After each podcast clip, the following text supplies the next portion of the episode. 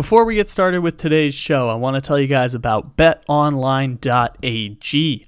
The rosters are set, and baseball's brightest stars are descending on Los Angeles for the 2022 All Star Game. You can bet on baseball all summer long with betonline.ag, and you can get a 50% welcome bonus when you sign up with our promo code BLEAV. B L E A V.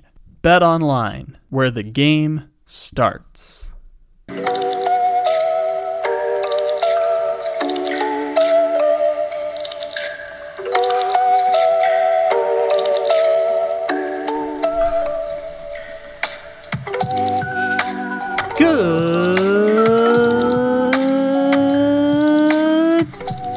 morning, good evening, good afternoon, or good night. However, and whenever it is you may be listening, thank you for stopping into another fantabulous episode of the Take It Easy podcast live on the Bleav Podcast Network. Except it isn't live because it's a podcast. Welcome, welcome, welcome, everybody. It is July 12th, according to my count. It may not be that according to your count, but we appreciate you stopping in, however and whenever it is you may be listening. We've got a fun show coming up today. We are going to have the return of our oral histories segment, this time on the history of the NBA Summer League. It's going to be my way of doing intellectual analysis and storytelling on the NBA Summer League, which is glorified preseason, but we'll also do a preseason Hall of Fame for the Summer League coming up at some point here. And speaking of storytelling, also, Fall of the Spurs Dynasty, Episode 3. We're making a five part podcast documentary series with SB Nation. It's going to be tomorrow's episode of the show. If you haven't listened to episodes 1 and episodes 2, go back and listen to those before tomorrow. You've already given me the download for this episode. Hopefully, you enjoyed the oral history of Summer League and talking about unionization in America, but also down check out those episodes of the podcast so that you can be caught up before episode 3 drops tomorrow. Check that out. It's on this feed if you go back a few days and uh, if you're listening on Apple Podcast or Spotify, the link in the description to this episode has the feed for the Fall of the Spurs Dynasty podcast. Okay, shameless plugging out of the way. Let's go on with the show because this will be the last time that I speak to you directly before said third episode drops on Wednesday. So we begin the show today with our A block. I mentioned it a second ago unionization in America. It's a topic we've mentioned before on this show. In fact, we talked about it last week in conversation about how it's incredibly important for college athletes, especially college football and college basketball players, to get money from their membership schools as schools increase their athletic budgets.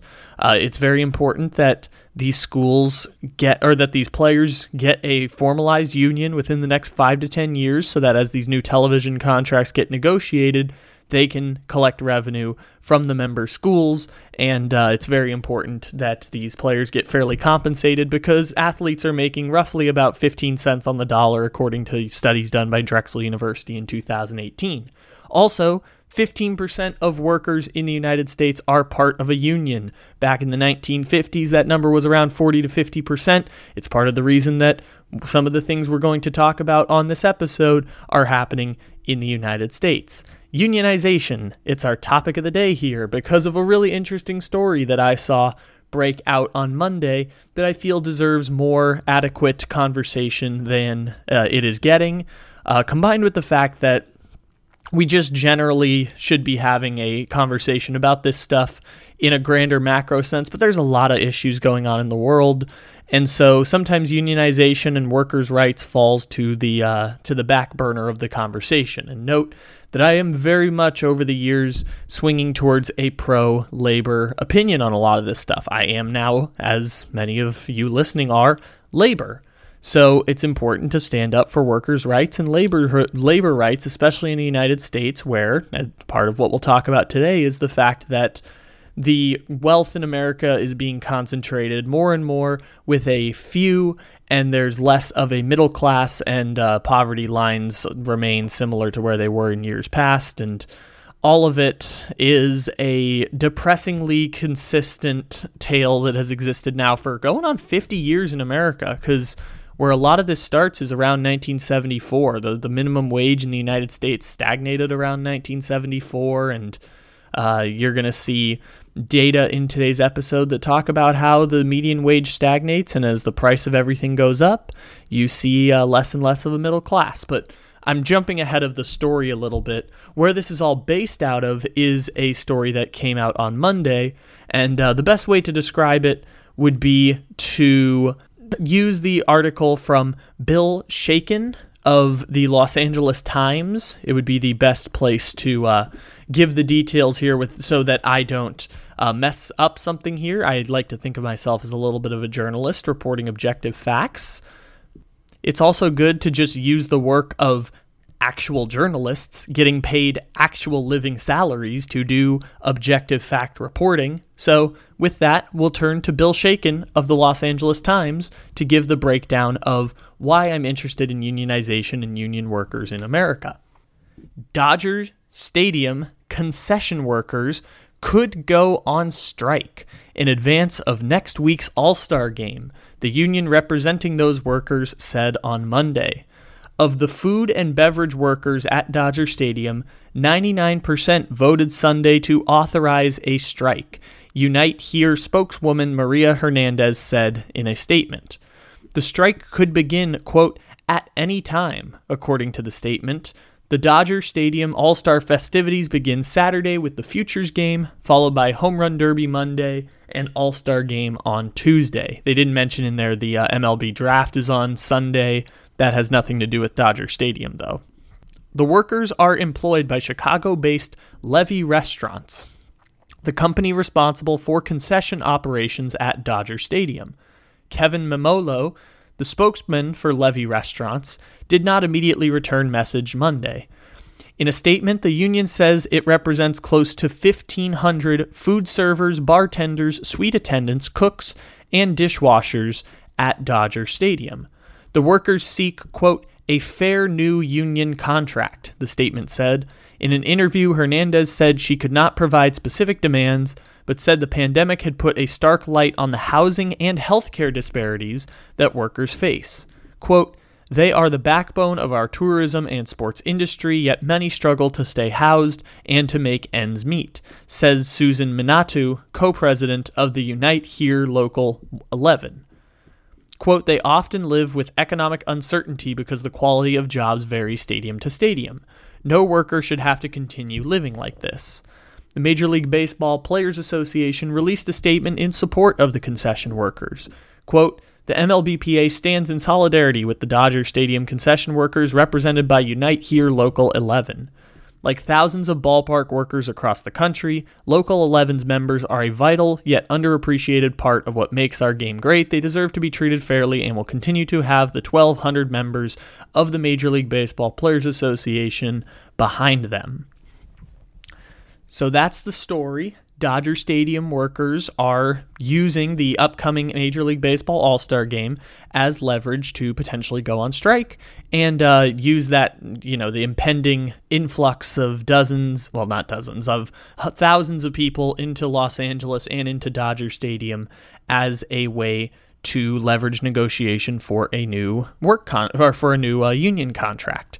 And power to the workers all the way through and through. We are pro labor on this podcast. What I wanted to talk about is just a macro level conversation around this uh, unionization part because, like we mentioned at the start, used to be about 40% of people were represented by a union. That number's down to about 15% in the United States. And since 1990, the median wage, well, really, here's the best way to start out. Between 1990 and 2015, the median household income in the United States did not change. It, it went through peaks, it went through valleys, but basically it was at $55,000 in 1990 was the median household income in the United States. And in 2015, that number was about 55,500. You had virtually no change in the median household income in the United States between 1990 and 2015. And around 2015, you start to see an increase in median household income from 58,000 to $63,000 per year. This is as we're going we're exiting the last residue of the Great Recession uh, leading into the Trump presidency, and data suggests that this was a carryover effect from the Obama presidency. Uh, there's deeper economic involvement there, but we're not going to go deep into that. This data is courtesy of the FRED uh, database. It, well, I guess the FRED is based out of St. Louis, but it's uh, stlouisfed.org if you're looking for this data set. Uh, you can find it pretty much anywhere. Some, most of it will be the same, some of it will change. There's also only data through 2020 so we don't know the true effects of the COVID pandemic after 20 well 2020 we see a dip from about 69,000 down to about 67,000 uh, being the median household income in the United States. But ultimately if you're going this is basic economic stuff but basically if you're going 40 well not 40 years 1990 to 2015 if you're going 25 years without seeing any significant change in median household income only if your inflation rate remains the same do you see a, a stagnation of the quality of people's lives, shall we say? Because that dollar, that that one dollar in 1990 is not valued exactly the same as that one dollar in 2015. So if you have the same household income as you did 25 years ago, those, that dollar value is not going to be worth the same, and so people are losing money as a result of that. How much money are they losing as a median household income? Well, if we assume that the inflation rate, which again, this is just basic economic stuff right now, I'm not going to go too deep into it, but assume inflation rate in 1959, which is when data first begins, say the inflation rate is 1%. In to, in 1990, that rate would be 4.5% and by 2015, now we'll say 2021 because we don't have data for this year, it would be about 9%. And if you're talking about 2015, it would be like 8.6%. So you're batting between 8.5% and 9% inflation rate increase, which is just a, the increase in the prices of goods and services relative to what the dollar is worth. So basically, and I say basically acknowledging that I'm trained in economics and I'm trying to use as simple data as possible, but I feel like I've already talked too much about the data that to prove the point. But basically, median household income between 1990 and 2015 it stayed dead the same. So you have the same say everyone has $100. Well, everyone is starting with the same $100 and if you have $100 in 1959, in 1990, that $100 is worth like ninety five dollars and forty something cents. And then if you carry that $100, but you never get any more money, you still have that $100 in 2015. Well, that $100 is now worth the equivalent of $91 in the you know based on what it was worth in 1959. So that $100 is worth $91, you've just lost 9% of your income as a result of not increasing your wages. So increase so wealth of the median person is going down in the United States. Wealth is being concentrated at the top. It's not a new phenomenon. We've known about it for 20 years. So as wealth gets concentrated at the top, this phenomenon you're seeing now is not just that people who are in the lowest income brackets can't afford to live in many of the major cities in the United States. Now, people in the middle class cannot afford to live in major United States cities.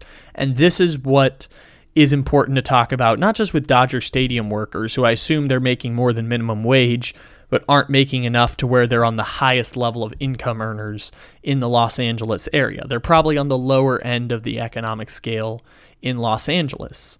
Is that people working jobs that are what we deem to be low paying service jobs or menial work, they cannot afford to live in the places that they are working anymore. And this is a case that exists in every California city. I'm I've been back and forth between San Francisco and Sacramento and San Diego. I haven't spent as much time in Los Angeles, although Los Angeles is experiencing the same phenomenons.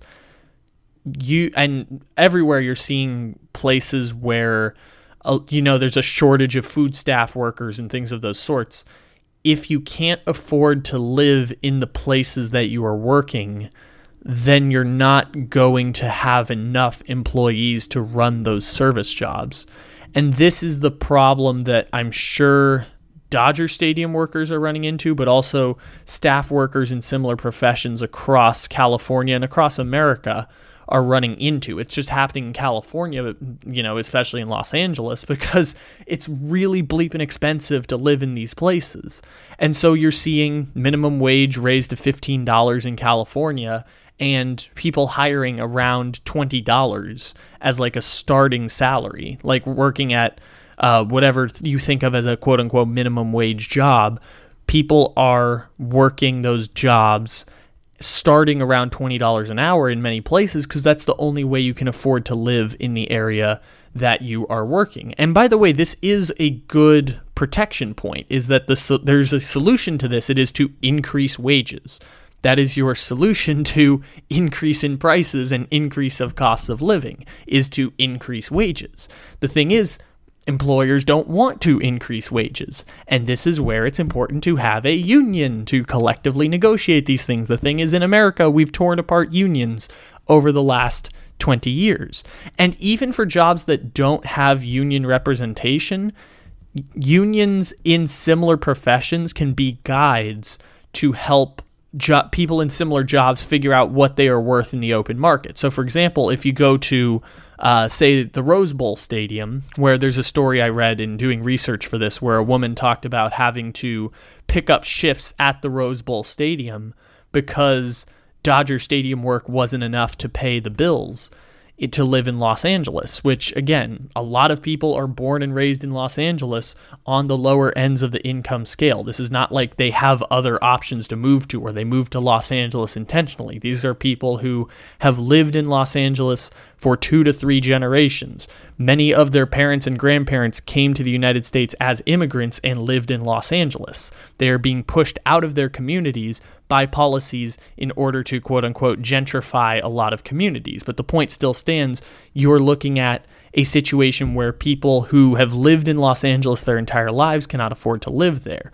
And so back to the point I was saying before, say you are working at the Rose Bowl Stadium in Pasadena but you don't have a union contract. I don't know if they have a union contract or not, but even if you don't have a union contract there, you can look to what Dodger Stadium workers are getting and say, hey, that's a good guide for how much we should be making, even if we don't have union level protections. And this is a, uh, California is better about this. Other places actively work to undermine unions. I'm not saying California doesn't have employers that actively work to undermine unions. California just has more legal protections for unions than other states.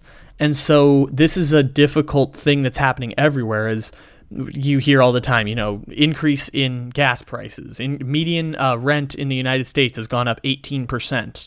This is data according to Spectrum News 1 in New York that uh, Redfin analysis has shown that median rent from May of 2021 to May of 2022 has gone up 18% in the United States. And so as it costs more to live in the United States, you're you need to have equal wage increases and you're just not seeing that. And that's why you hear conversations about uh, there not being enough work in you know low paying service jobs whatever you imagine low paying service jobs to be. I'm purposely not throwing out examples because i don't want to demean specific lines of work.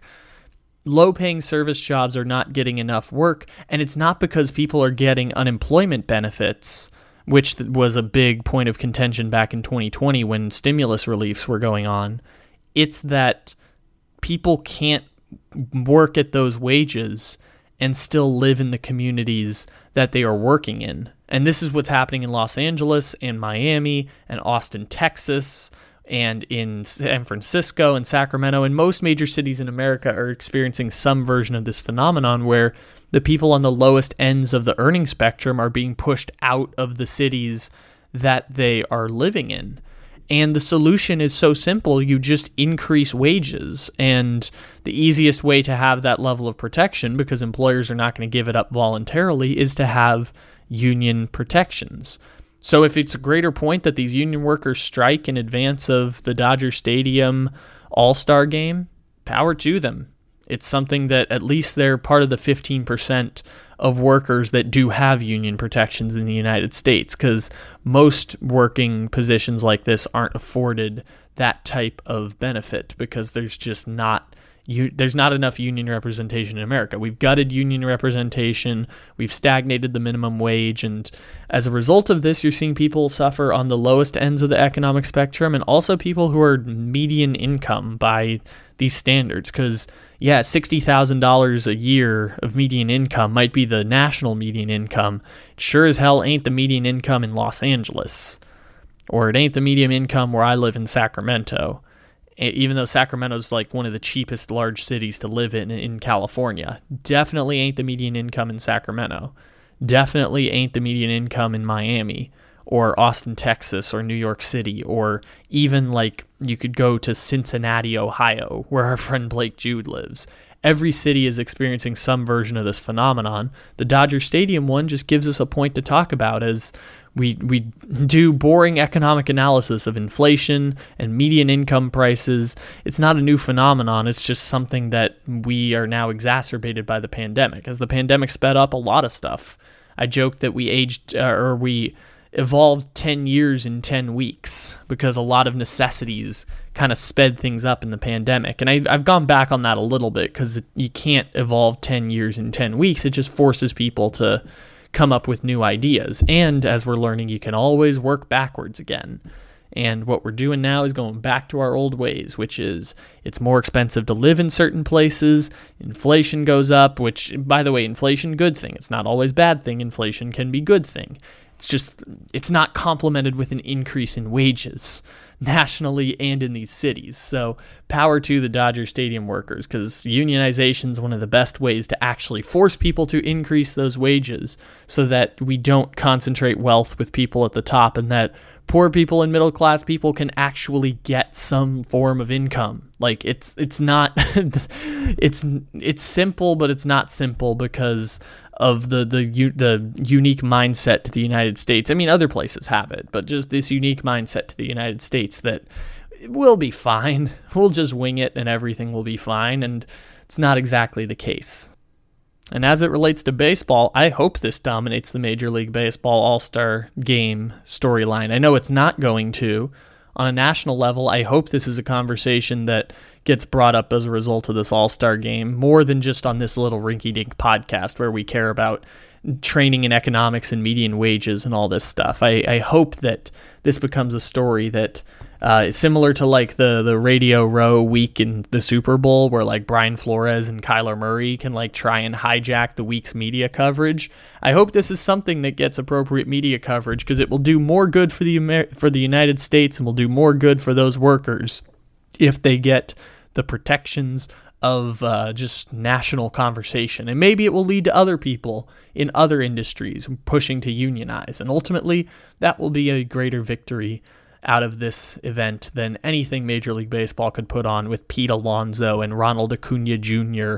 in the home run derby.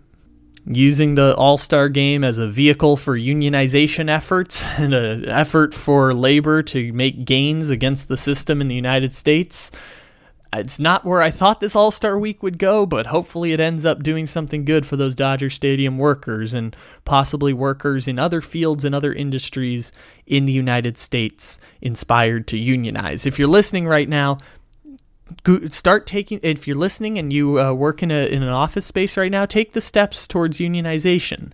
It's legal in every uh, city of the united states. Every office space has the right to unionization. See if unionization is right for you. Google it. See what it will take in order to unionize. Take the first steps in order to move towards unionization in whatever field you might be in. All right, transitioning from union workers and the state of economics in the United States, let's talk about NBA Summer League. I don't want to talk about NBA Summer League, I just want to talk about the fun story around the history of Summer League, which will be brought to you in this Oral Histories of Sports podcast that we do every now and then here. If you want to listen to the full database of oral histories of sports, uh, I made a separate podcast feed a little while back. I don't really feel like the urge to promote it because it's just something that we kind of do for fun every now and then when we need content. Did a Florida State one, a Detroit Lions. When the Buffalo Bills Stadium came out, I did oral histories about that. Did one on the Chargers. Did one on the Rams that was actually like took three hours to write the piece and was 30 or 40 minutes long. So check that out as well. There's all kinds of good oral histories there, but today's oral histories will revolve around the NBA Summer League because there's a really interesting story about how the NBA Summer League became what is now a profitable endeavor for the NBA. And as soon as the NBA gets a profitable endeavor, it starts to lose its charm a little bit. But the NBA Summer League, when I was a child and many years before, just had this nice little charm to it. So back in 2002, the first NBA Summer League began in Orlando, Florida.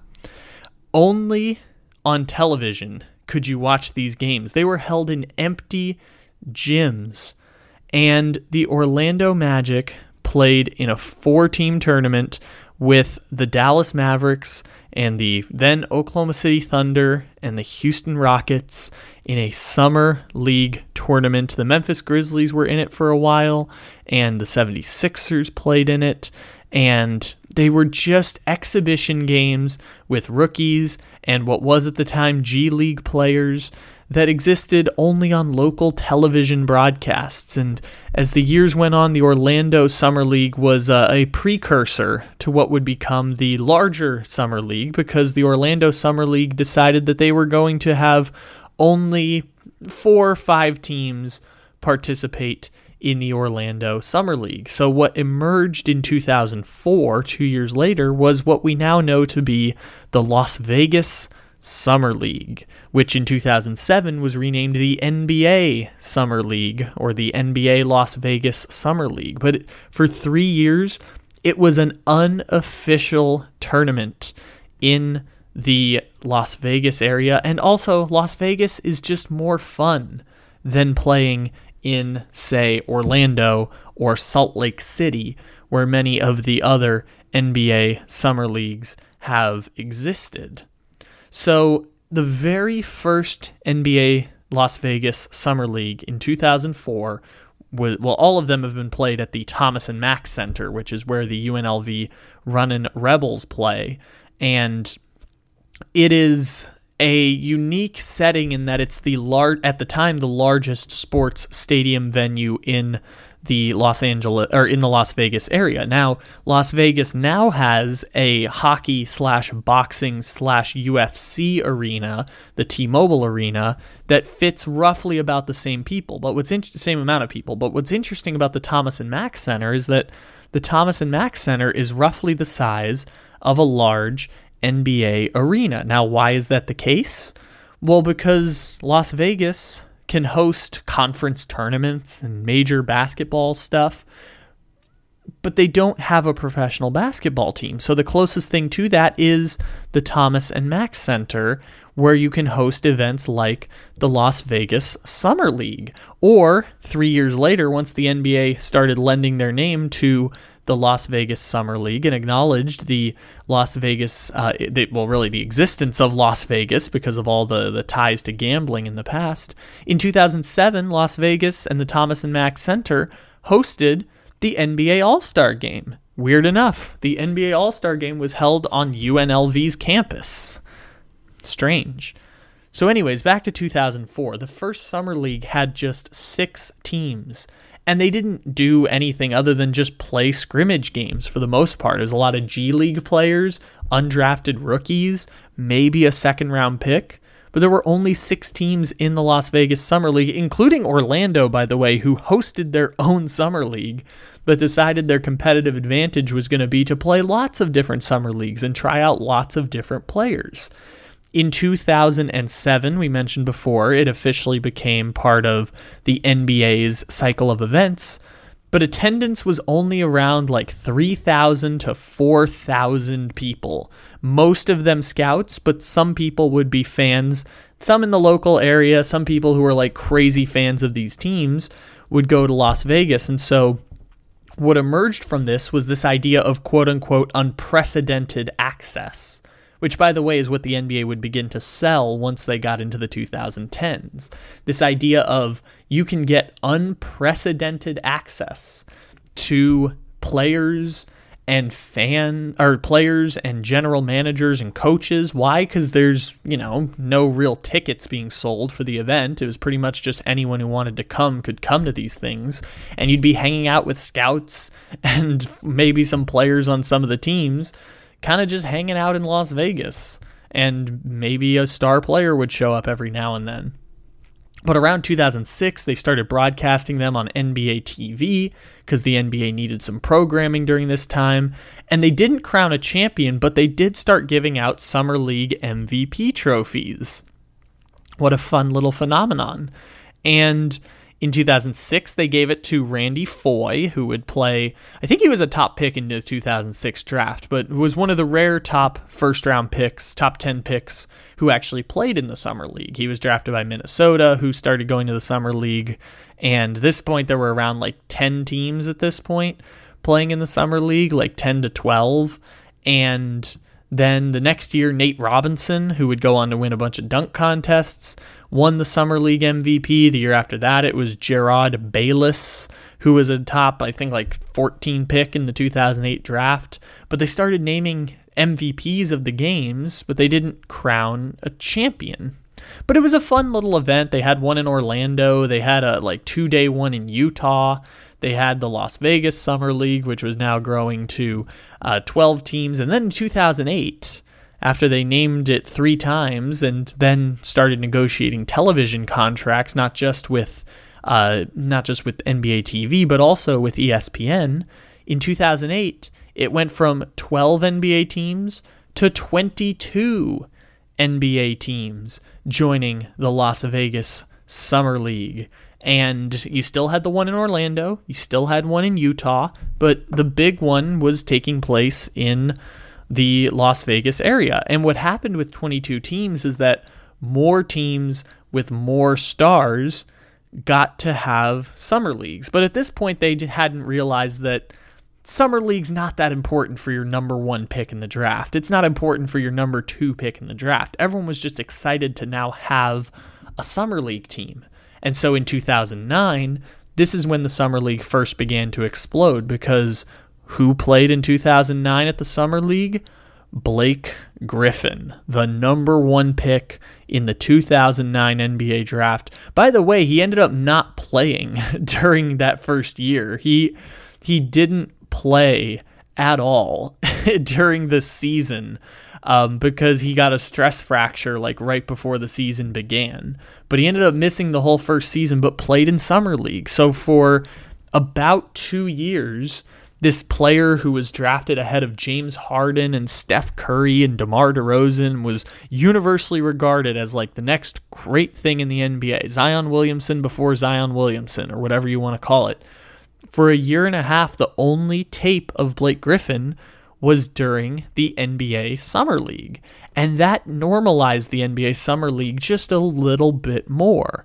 The next year, John Wall, who was the number one pick in the 2010 draft, he won Summer League MVP when when the Wizards finally made their trek over to the uh, the Las Vegas Summer League. Actually, sorry, the Wizards were one of the original teams in the Summer League, but they played John Wall in the Las Vegas Summer League, and John Wall won MVP. And again, if you wanted to see John Wall play before playing for the Wizards, glorified preseason, it sells.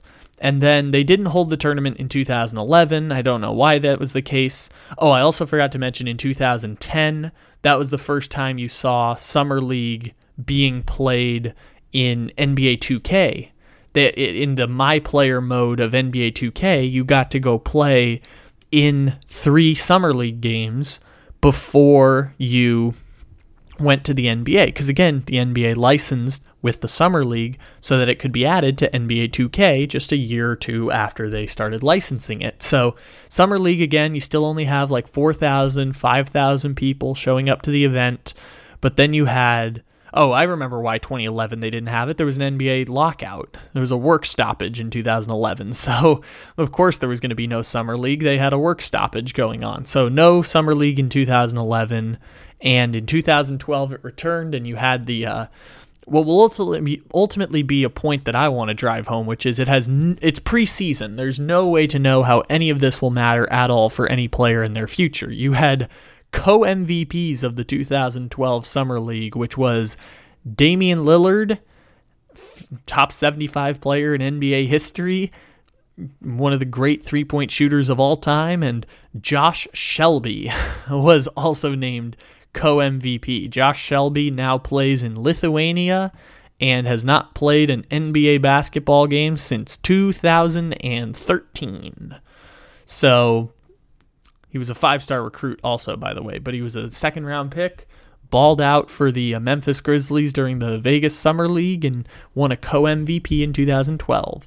So now the Summer League is starting to get a little bit more popular. It's been around for a decade now. People are using it to evaluate second round picks and undrafted players and guys who are fighting for the last three roster spots. And in 2013, the NBA did something different where they negotiated it to be a television event. All the games began to be broadcasted on ESPN and NBA TV because NBA needed program or ESPN needed programming in the summer beyond baseball. So all the games were broadcast on TV and they added a championship tournament of the final like 16 teams or so. I think at one point it was like 12 and then it was 16 and now it's all 32, but they just added a championship round to the summer league in order to add more games that they could sell to ESPN as content and programming. So in 2013 they started playing a round robin tournament to decide the winner of the Vegas Summer League. And the first champion of the Vegas Summer League was the Golden State Warriors. Two years later, they would go on to win the championship. And the next year, it would be the Sacramento Kings, who have not made the playoffs since winning said Summer League championship. Which brings us to 2015. This is when every single Summer League game is being broadcast on ESPN. And this is the first year that I have a social media account. We ran comical sports memes for years and years and years. We ran that comical sports memes account. And in 2015, we began the oldest running segment that we had on the history of comical sports memes, which is now six years ago. God, I feel so old saying that six years ago. I had an Instagram account for the first time and three months in, we did the preseason Hall of Fame. The preseason Hall of Fame was an acknowledgement of players who did great during the NFL preseason and NBA Summer League, but would have no ramifications about any of the successes of their future sporting, you know, accolades. So the Summer League MVP in 2015 was a player named Kyle Anderson. For those who may or may not know, Kyle Anderson played five years as a bench player on the Spurs, then ended up on the Memphis Grizzlies for, oh, he got a big contract for Memphis, and then recently just signed with Minnesota this year.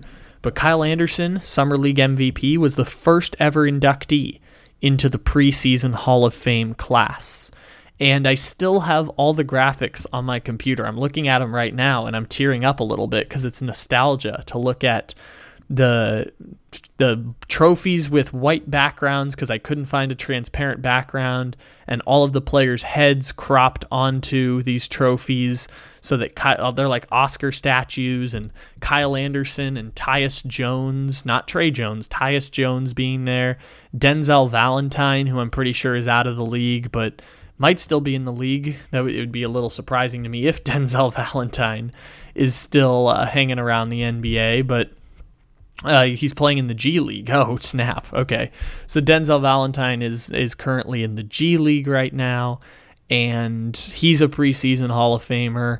And Becky Hammon, remember Becky Hammon, the person who didn't get an NBA job, but then took a, a, head coaching job with the Las Vegas Aces, and everyone wanted to crap on Becky Hammon because like, "Oh, you didn't get an NBA job," when the WNBA job is pretty good at the same time, and it's diminishing the job that that is. But all in all, Becky Hammon coached the 2019, uh, the 2015 San Antonio Spurs, where Kyle Anderson won Summer League MVP. He ended up being a seventh man for the Spurs for years. He's now having a 10 year NBA career.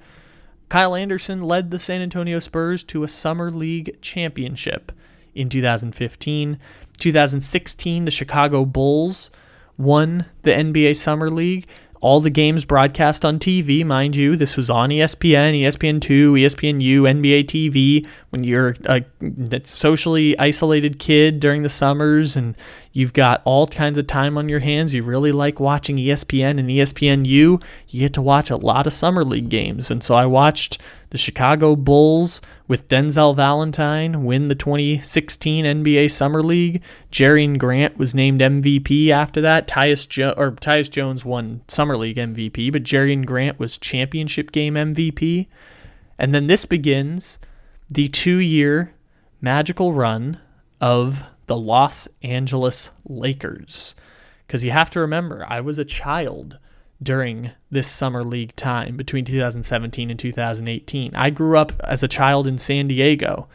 I was born into Laker fandom. I have since renounced that Laker fandom.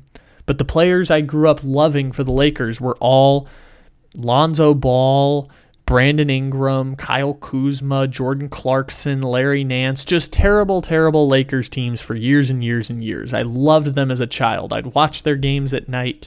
I loved watch. I think they were playing Minnesota one time, and I stayed up late just yelling at the TV on a regular season game with Swaggy P and the Lakers basketball team.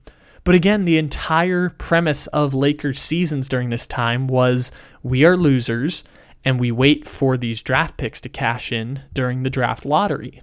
And so if you're really, really into sports and you're really, really into Lakers, wait, you're telling me I can watch Brandon Ingram right away in Summer League? Wait, you're telling me I can watch Lonzo Ball right away in Summer League, like two weeks after they've been drafted?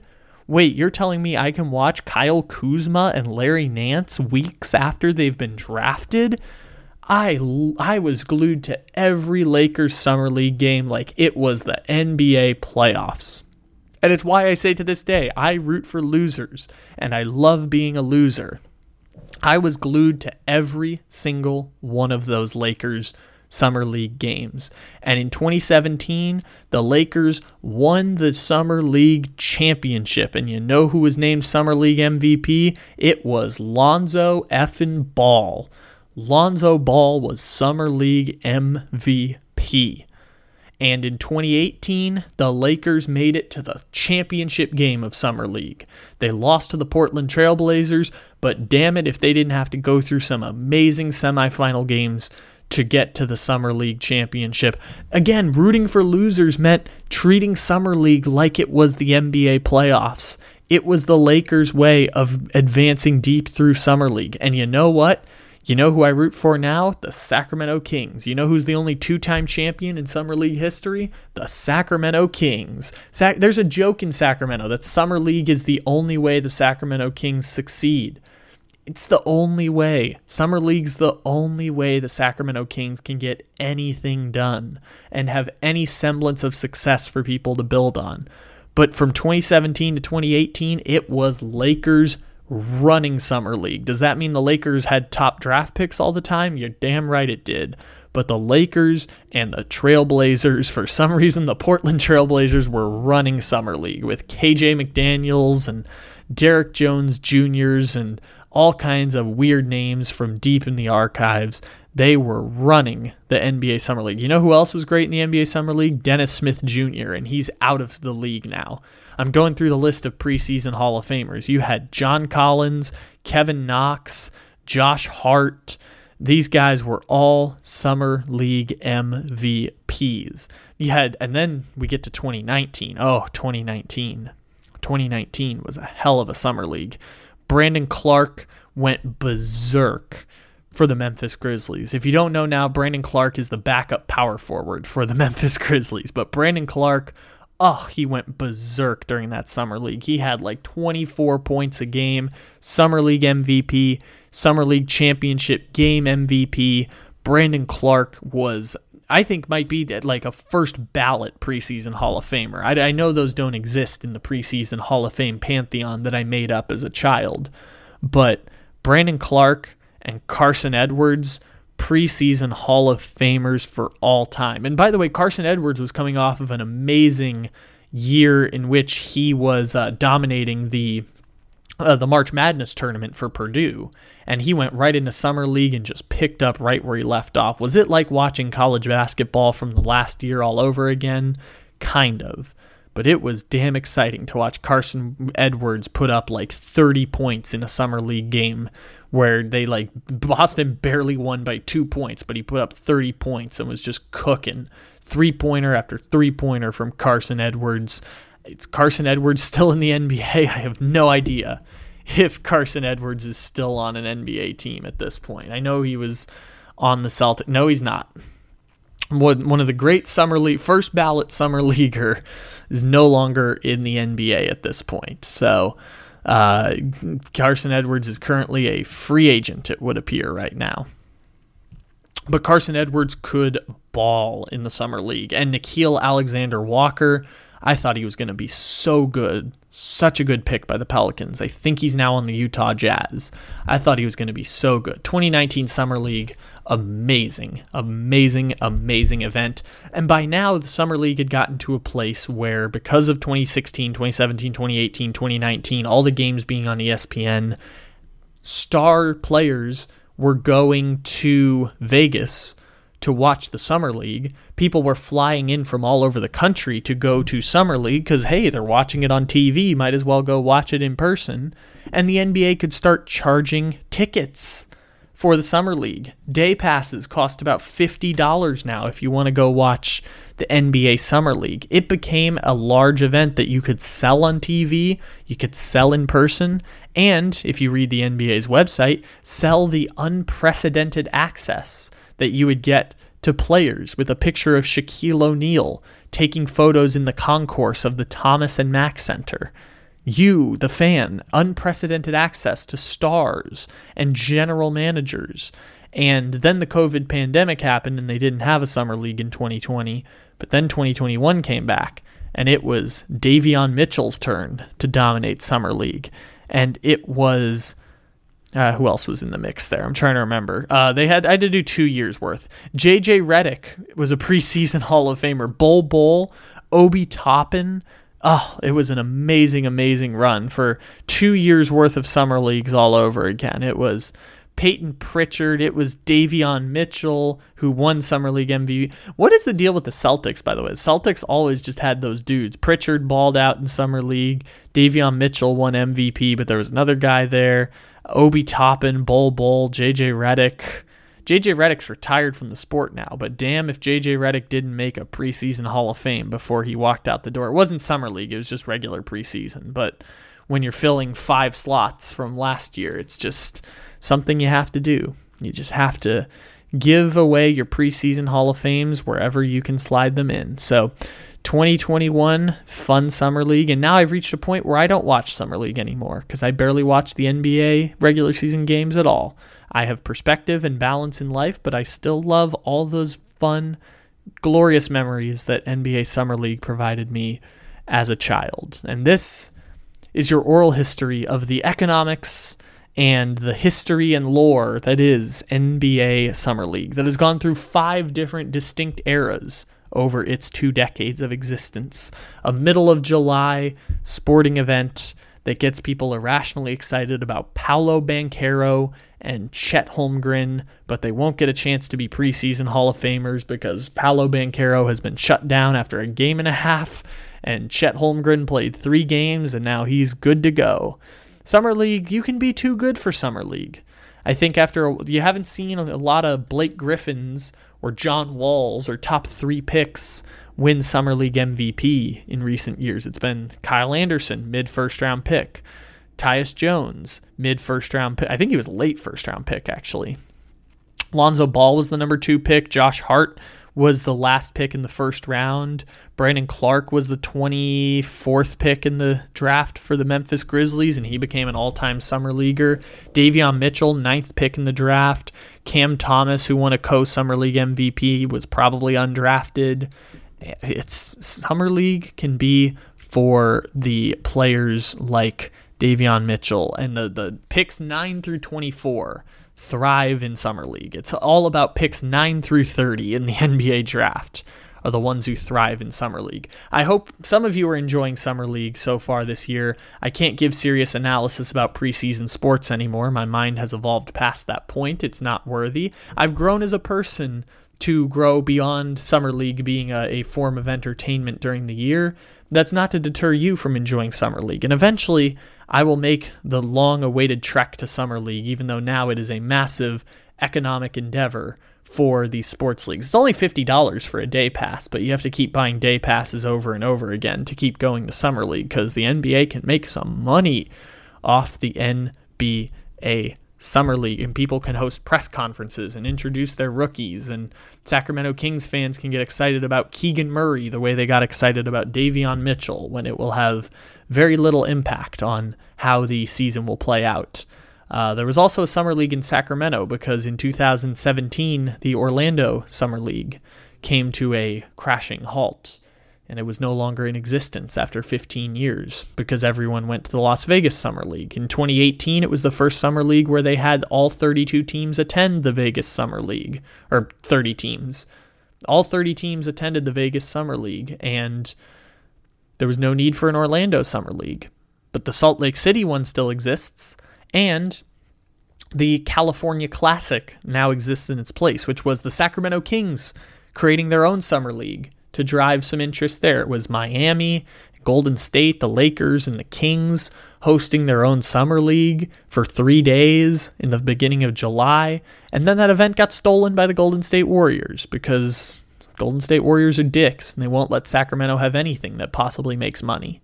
So that is the additional four team summer league. But now, who needs that when you have one centralized, gigantic summer league crowning a champion where you can sell games to ESPN and fill a 17,000 seat venue for every game during every day. Who needs it when you have one gigantic economic engine that now exists in the NBA Summer League? For a time in my childhood, NBA Summer League provided me very fond, fun memories. The first ever podcast segment six years ago uh, was before we ever had a podcast, the preseason Hall of Fame that now carries on its legacy still to this day. Once Summer League ends, we will crown, next week, we will crown three new preseason Hall of Fame inductees and trainees for the 2022 class. It's going to be difficult to cut another Sacramento King, but it's the Hall of Fame where the Sacramento Kings can get lots of people, and the Minnesota Timberwolves and Memphis Grizzlies can get lots of people in there. Why? Because it only takes like two weeks to crown a preseason Hall of Fame. Not a large enough sample size to determine any kind of success for any kind of prospect, but it's fun form of entertainment during a dull sports summer in which I'd encourage people to go do something other than sports. But I'll watch the summer league eventually. Eventually it'll roll back around. Ladies and gentlemen, thank you for stopping in here to the Take It Easy podcast. We have episodes every single day, Monday through Friday, occasionally wired up on Sundays, although now that we're in the, the doldrum period of sports, eh, there probably won't be a lot of wired ups coming your way. Return of episode three of the Spur- Fall of the Spurs Dynasty is tomorrow. Make sure to listen to episodes one and two. Again, they are available wherever you get podcasts. Downloaded on the Take It Easy feed from last two weeks. They, they dropped on Wednesday the last couple weeks, so you just have to go down like five episodes. It's in big bold letters so that you can find the capitalized versions of the Fall of the Spurs Dynasty. You can check that out. You can check it out on its own podcast feed. Any and all downloads are hugely, hugely appreciated in order to maybe make more cool content like that sometime in the future. So, with that being said, ladies and gentlemen, take it easy. We will talk to you again tomorrow with episode three of The Fall of the Spurs Dynasty. Thanks for stopping in, everybody. Take it easy.